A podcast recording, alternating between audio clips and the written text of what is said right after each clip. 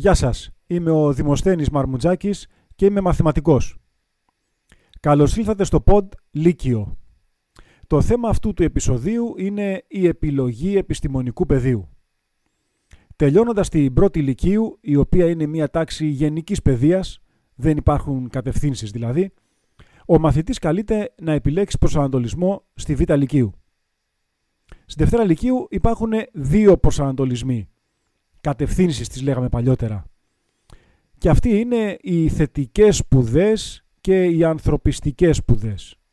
Επιλέγοντας τις θετικές σπουδές, θα έχεις να παρακολουθήσεις το σχολείο εκτός από τα μαθήματα της γενικής παιδείας και τα δύο μαθήματα του προσανατολισμού, που είναι τα μαθηματικά και η φυσική. Αντίστοιχα, αν επιλέξεις τις ανθρωπιστικές σπουδές, τα δύο μαθήματα προσανατολισμού είναι τα αρχαία και τα λατινικά. Στην τρίτη Λυκείου, ανεξάρτητα από τον προσανατολισμό της Β Λυκείου, μπορείς να επιλέξεις όποια ομάδα προσανατολισμού θέλεις. Απλώς μία αλλαγή, για παράδειγμα, από ανθρωπιστικές στη Β σε θετική στη Γ, θέλει μεγαλύτερη προσπάθεια, ιδίως στην αρχή, για να συμπληρωθούν κάποια κενά της Β Λυκείου. Στην τρίτη Λυκείου, λοιπόν, έχουμε 4 προσανατολισμούς, όσα και τα επιστημονικά πεδία, στα οποία είναι μοιρασμένες οι σχολές. Ας τα δούμε αναλυτικά. Οι ανθρωπιστικές σπουδές οδηγούν αποκλειστικά σε σχολές του πρώτου επιστημονικού πεδίου, σχολές όπως η νομική, η ψυχολογία, η κοινωνιολογία, η φιλολογία, ιστορικό-αρχαιολογικό, πολιτικές επιστήμες, παιδαγωγικό, γυμναστική ακαδημία, πυροσβεστική, αστυνομία και άλλες. Για την εισαγωγή μας στις σχολές αυτού του πεδίου εξεταζόμαστε πανελλαδικά στα εξής 4 μαθήματα: αρχαία, λατινικά, ιστορία και νεοελληνική γλώσσα και λογοτεχνία. Οι θετικές σπουδές τώρα, ανάλογα με τα μαθήματα που θα δώσουμε στις Πανελλήνιες, μας ανοίγουν 3 επιστημονικά πεδία.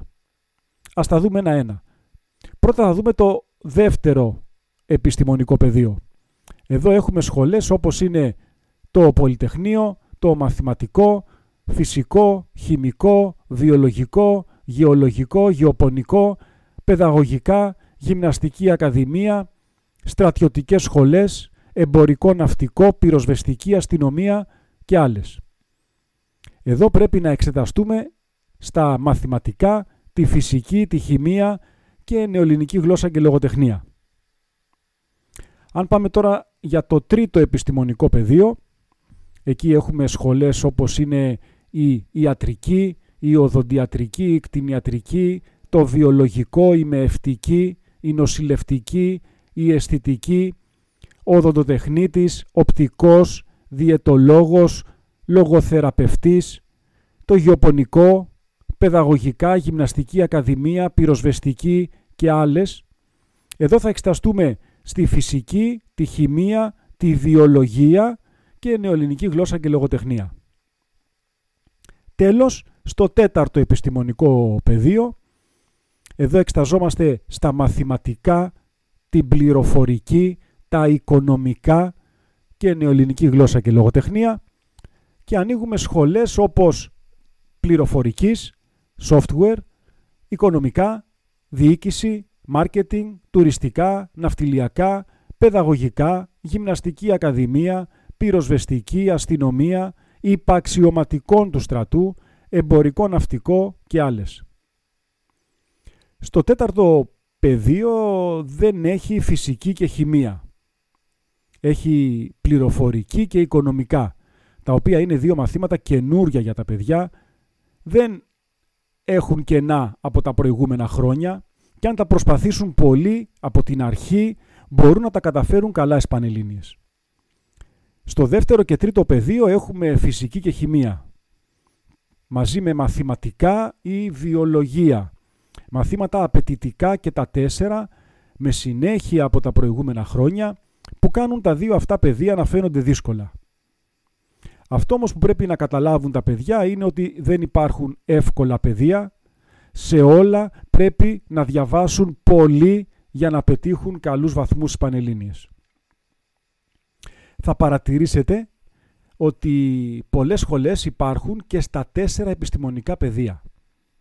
Αν για παράδειγμα θες να σπουδάσεις στη Γυμναστική Ακαδημία, μπορείς να δώσεις πανελλήνιες σε οποιοδήποτε από τα 4 επιστημονικά πεδία. Σε όποιο θεωρείς ότι σου ταιριάζει και σε όποιο θεωρείς ότι θα μαζέψεις ευκολότερα τα απαιτούμενα μόρια εισαγωγής. Βέβαια, θα παίξει ρόλο σε αυτό και η δεύτερη ή και η τρίτη επιλογή σχολής του υποψηφίου. Αν δηλαδή θέλω Γυμναστική Ακαδημία, αλλά μου αρέσει και η ψυχολογία, τότε θα πάω από ανθρωπιστικές σπουδές, πρώτο επιστημονικό πεδίο, για να μπορέσω στο μηχανογραφικό μου να δηλώσω και τις δύο σχολές. Η επιλογή πεδίου θα πρέπει αποκλειστικά να καθορίζεται από τη σχολή που θέλει ο υποψήφιος να εισαχθεί. Πρώτα βρίσκεις μια σχολή που σε ενδιαφέρει, που σου αρέσει και μετά κοιτάς σε ποιο πεδίο είναι αυτή η σχολή. Αυτό είναι το πεδίο σου. Τέλος. Ένας τρόπος που σκέφτονται συνήθως τα παιδιά για να διαλέξουν προσανατολισμό στη Β Λυκείου και στη Γ Λυκείου κατ' επέκταση είναι ποιο μάθημα τους αρέσει ή δεν τους αρέσει. Έτσι, υπάρχουν μαθήματα που δεν μας αρέσουν, μας φαίνονται δύσκολα, βαριόμαστε το μάθημα στο σχολείο, δεν μου αρέσουν τα αρχαία για παράδειγμα, άρα πάω θετική, ή δεν μου αρέσουν τα μαθηματικά, άρα πάω ανθρωπιστικές. Όταν όμως έρθει η ώρα να δούμε τις σχολές που έχει και το πεδίο που διαλέξαμε, τότε μπορεί και να αλλάξουμε γνώμη. Γι' αυτό κάποιες φορές, είπα και προηγουμένως, στη Γ Λυκείου κάποια παιδιά αλλάζουν κατεύθυνση και καλά κάνουν. Βέβαια, αν δεν σου αρέσουν τα αρχαία, προφανώς δεν θα θες να γίνεις και φιλόλογος. Μπορεί όμως να θες να γίνεις ψυχολόγος. Δεν έχει σχέση με τα αρχαία η ψυχολογία. Θα αφήσεις λοιπόν το όνειρό σου να σπουδάσεις ψυχολογία γιατί δεν είσαι καλός στα αρχαία? Όχι, σε καμία περίπτωση.